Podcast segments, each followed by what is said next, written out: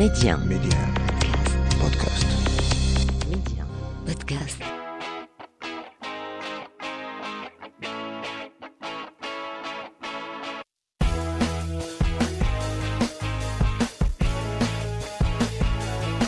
Bienvenue à tous. Elle est cardiologue par vocation et écrivaine par passion, une double casquette pas toujours facile à assumer. Justement, ma femme d'aujourd'hui va écrire sur ce qu'elle connaît le plus, les hôpitaux, les médecins et le contact humain.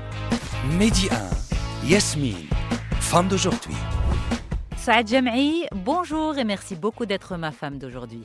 Merci à vous de me recevoir. Alors, euh, vous voulez qu'on vous présente comment? Est-ce qu'on vous présente en tant que médecin et auteur ou auteur et médecin? Qu'est-ce que vous Non, mettez en...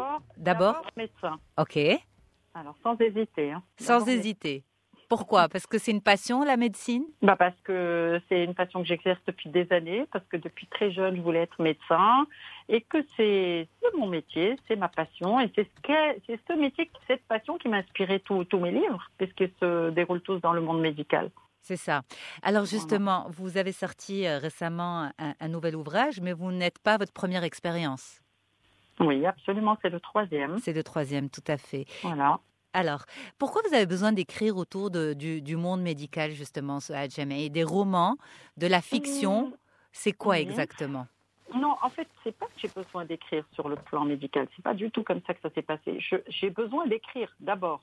Et comme il fallait, et comme j'avais cette envie très forte d'écrire, je me suis dit le mieux c'est d'écrire sur le monde médical parce que j'avais besoin d'une légitimité. Et quand on a besoin d'une légitimité, on cherche euh, à écrire surtout sur ce qu'on connaît le mieux. Et, et donc euh, la vie d'un médecin, euh, le, fait de croiser beaucoup de patients, beaucoup de situations, c'est un terreau assez fertile pour écrire. Donc forcément, euh, j'avais pas besoin d'aller chercher plus loin. Mhm. En fait, c'est très bien ce que vous dites parce que euh, on a l'impression que les médecins sont immunisés contre, contre les- les- la vie privée de leurs patients. Est-ce que c'est vrai? Parce que quand la maladie arrive, ce qu'elle touche avant tout, c'est la vie privée, la sphère personnelle de la personne. Pardon. Et et- Alors- alors, justement, est-ce que, est-ce que vous vous retrouvez dans ce que je dis ou pas? Oui, oui. En fait, euh, ce qui se passe, il faut, il faut passer, euh, il faut, il faut comprendre que moi, je, je suis passée euh, d'un hôpital en Europe, en France, à un cabinet privé au Maroc. Donc, il y a eu deux changements, changement de pays et changement de situation de travail. Et il est clair que quand on est médecin et qu'on travaille en France, qu'on court à droite à gauche euh, dans les urgences, qu'on n'a pas de temps à perdre, on ne donne pas beaucoup de temps à aller aux états d'âme et, à la façon dont le patient vit euh, on, on prend d'abord le temps d'écouter ses plaintes euh, médicales et trouver un diagnostic et de traiter. Au Maroc, c'est différent pour deux raisons. D'abord parce que quand je suis arrivée au Maroc, j'étais dans le secteur privé, donc dans mon cabinet, à gérer mon temps comme j'en avais envie, premièrement. Deuxièmement, je me suis retrouvée face à des patients qui, eux, mettaient en avant leur situation euh, psychologique, leur situation euh, euh, familiale, sociale, au même plan que les plaintes médicales. C'est-à-dire que j'a- j'ai ressenti que le besoin que le besoin du patient était autre. Il avait besoin qu'on l'écoute, qu'il dresse un petit peu un, décor de sa vie avant de parler de ses plaintes médicales. Et moi, je trouve ça très très intéressant parce que d'abord, ça nous permet de connaître le contexte du patient et puis surtout, ça nous permet de nous rapprocher du patient et, de connaître un peu mieux le contexte de sa maladie. C'est important à connaître pour un médecin, justement, cette sphère privée de son patient Mais absolument. C'est, c'est- on sait très bien que le psychisme, euh, l'état psychique et l'état euh, euh, médical, pathologique, tout, tout ça c'est intriqué. On ne peut pas faire abstraction. L'être humain, ce n'est pas qu'un cœur. Bon, moi je suis cardiologue.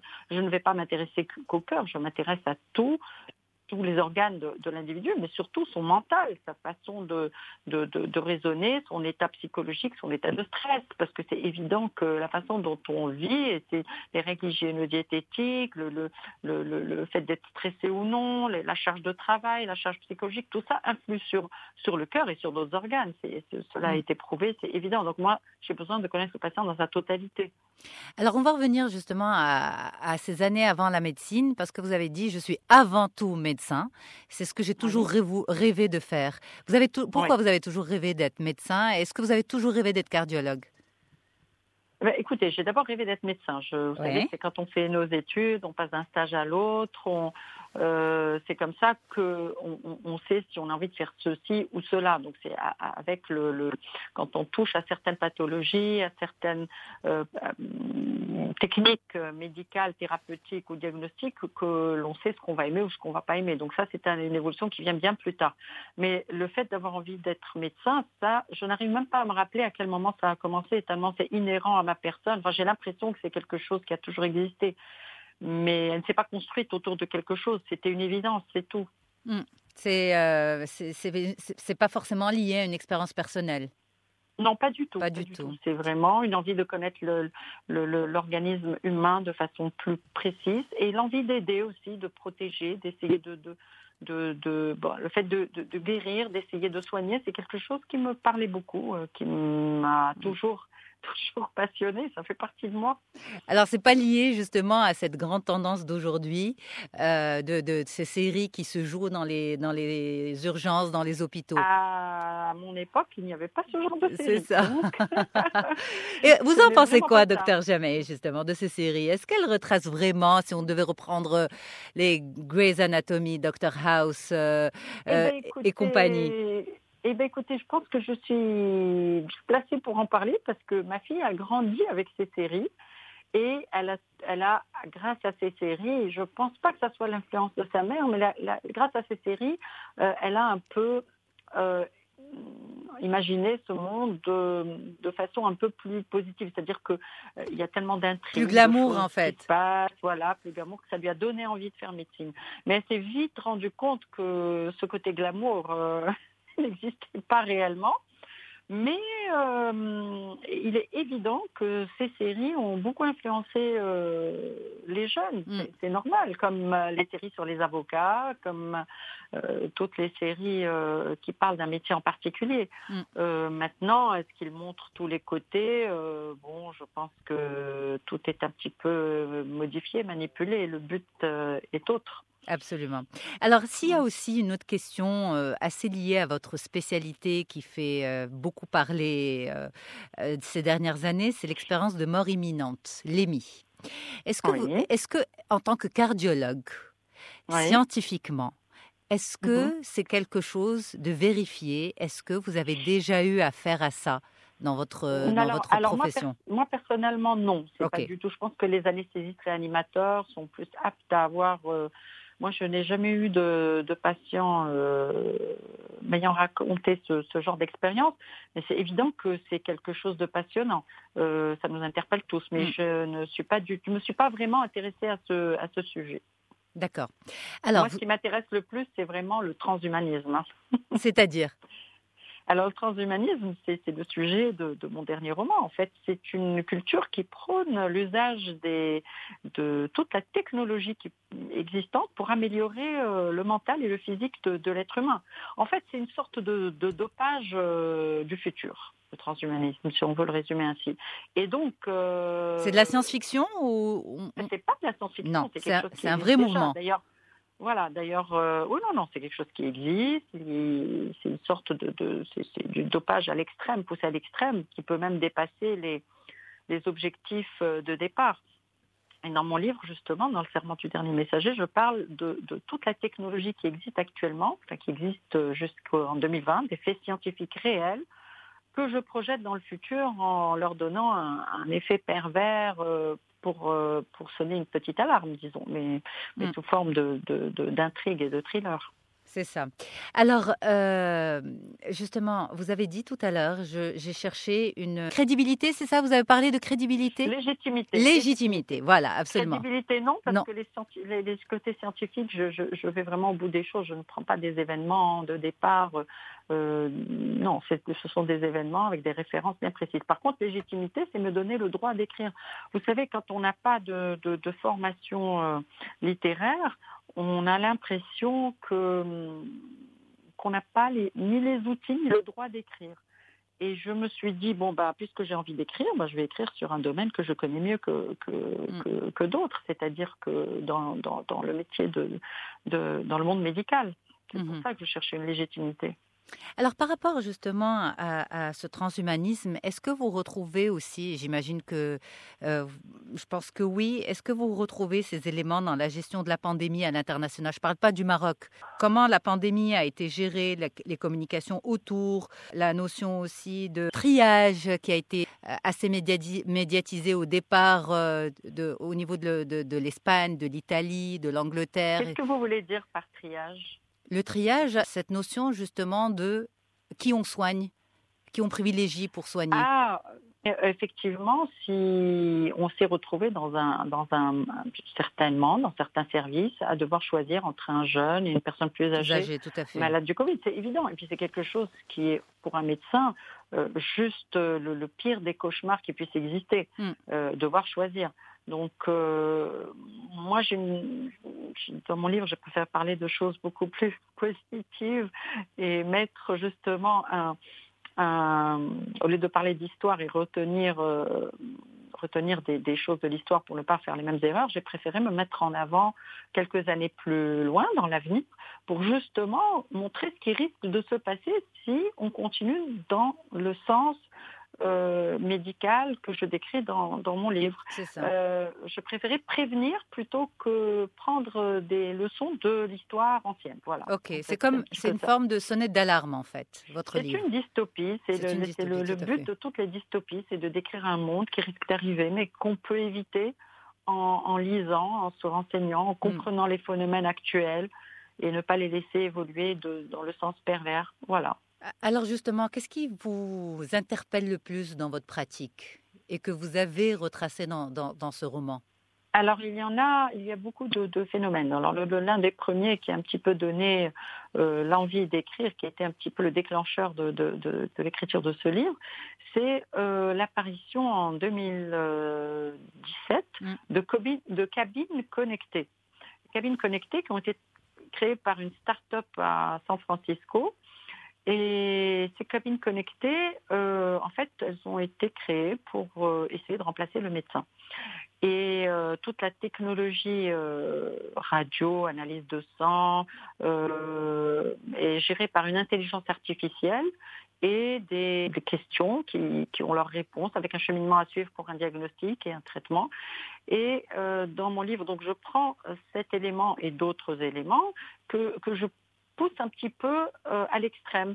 Et dans, dans le livre, je parle d'assurances de, qui offrent des cabines connectées aux médecins pour les sortir de leur cabinet et essayer de les manipuler à travers cette intelligence artificielle et ces organismes, organigrammes décisionnels pour un petit peu leur enlever leur libre arbitre. Bon, ça c'est quelque chose qui existe déjà, ces cabines connectées. Donc je vais plus loin, j'imagine euh, le monde euh, rempli de ces, de ces cabines connectées. Et l'objectif c'était de montrer le danger de la déshumanisation, de laisser une machine euh, gérer un diagnostic et un traitement face à un humain, mhm. et la détresse que cela peut entraîner. Alors il y a eu d'autres... Mais ça n'a rien à voir avec la télémédecine.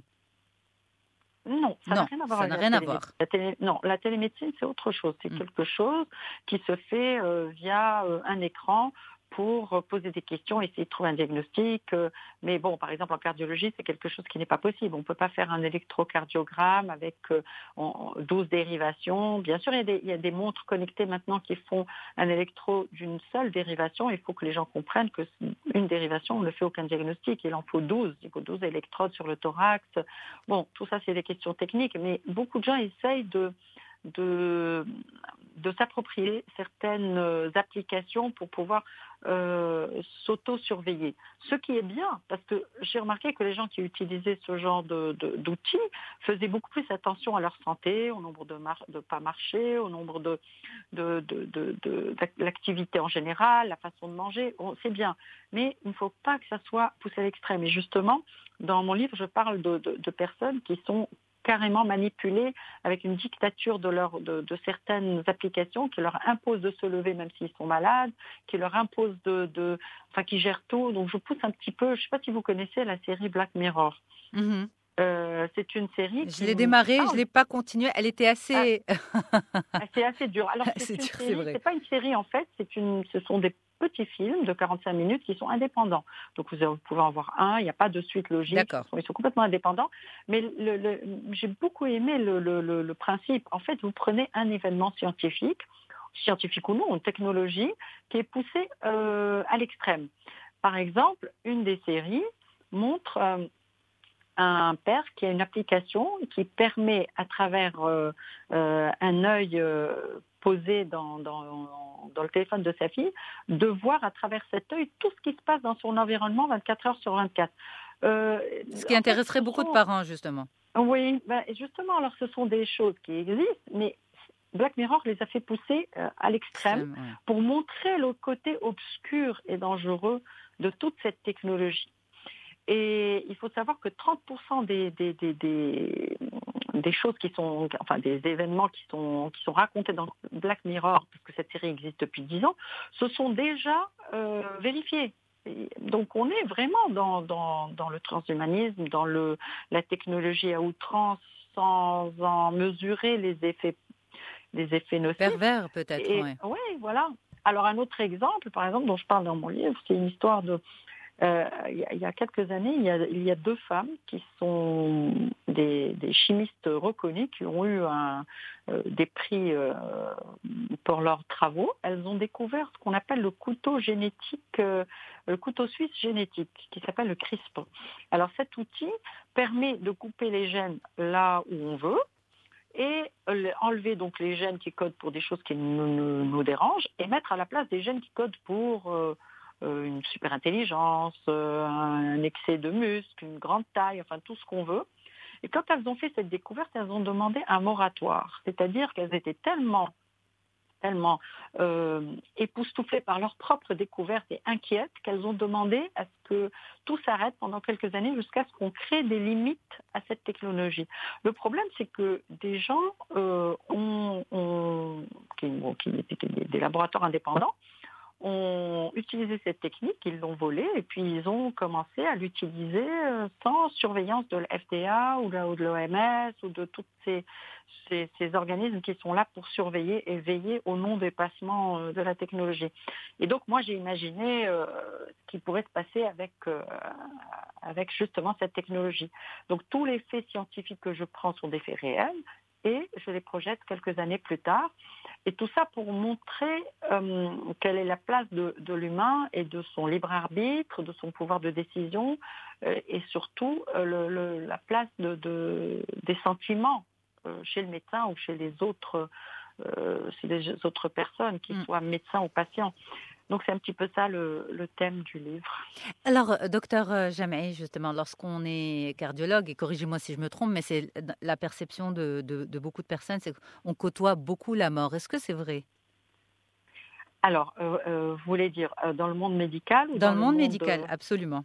Oui, alors ça c'est un thème qui me, me- me tient beaucoup à cœur parce que euh, quand on parle de- d'études de, médecine ou de médecin, on dit toujours ah non non mais médecine c'est très dur parce qu'il y a beaucoup de choses à apprendre, il faut passer son temps à étudier.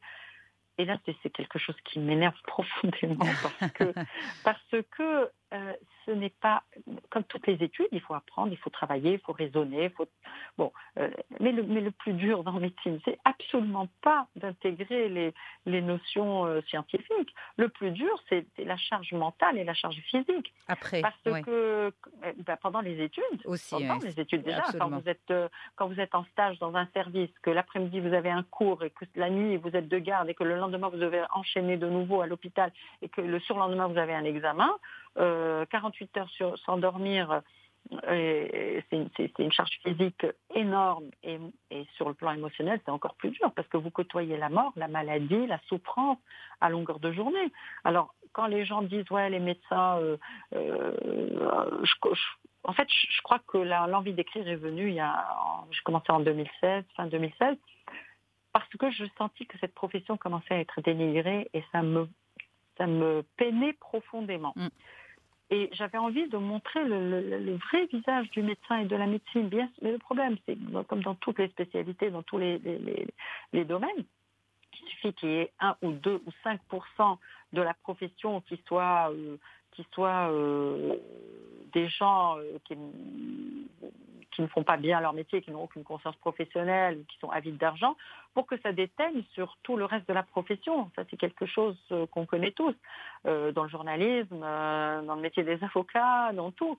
Et, donc, je me suis dit, non, il faut que j'écrive pour, pour, que les gens comprennent que le médecin, c'est autre chose. En tout cas, au départ, c'est autre chose. Certains peuvent peut-être dévier, mais je pense que ceux qui sont honnêtes et travaillent sérieusement font quand même partie de la majorité actuellement. Euh, mais sauf qu'on n'en parle pas. Comme je dis toujours, un verre qu'on range ne fait pas de bruit, mais euh, 100 verres qu'on range ne font pas de bruit. Mais un seul verre qui tombe et qui se casse euh, fait, fait, beaucoup de bruit et de tapage. Euh, et ce que j'ai voulu faire aussi, euh, j'étais accompagnée par une équipe de médecins extraordinaires, c'est euh, qu'on a monté en scène le, premier livre, Un tout dans la ville, et on en a fait une pièce de théâtre dont tous les comédiens sont médecins. Donc on retrouve 20 médecins sur scène. Et je pense que ça a contribué à donner une autre image du, du médecin, à montrer qu'il est capable de poser sa blouse, de, de monter sur scène, de ne pas prendre au sérieux, de ne pas se prendre au sérieux. Et tout ça, euh, on l'a fait dans un but humanitaire, dans le sens où on a gagné euh, beaucoup d'argent et que tout cet argent a été remis à une association qui s'appelle Pour le cœur d'un enfant et qui opère des enfants euh, porteurs de cardiopathie congénitale, c'est-à-dire de maladies cardiaques à la naissance. Et ils ont pu être opérés grâce à l'argent qu'on qu'on a gagné avec notre pièce de théâtre. Et c'était des enfants démunis. Donc, euh, on a ri, on a fait une bonne action, on a changé l'image un petit peu du médecin. Donc, je pense que, que notre objectif a été atteint. Euh, donc, tout ce moteur de tout ça, c'est un petit peu changer l'image du médecin. Parce que pour moi, on peut être sérieux, faire un travail au sérieux, mais il faut jamais se prendre au sérieux. La mm. vie est trop courte pour se prendre au sérieux. J'adore ce, votre mantra en fait. bah, merci, merci. merci à vous, docteur euh, Saad Jamei. Merci infiniment d'avoir été ma femme d'aujourd'hui. Merci pour euh, cette belle discussion. À, très vite.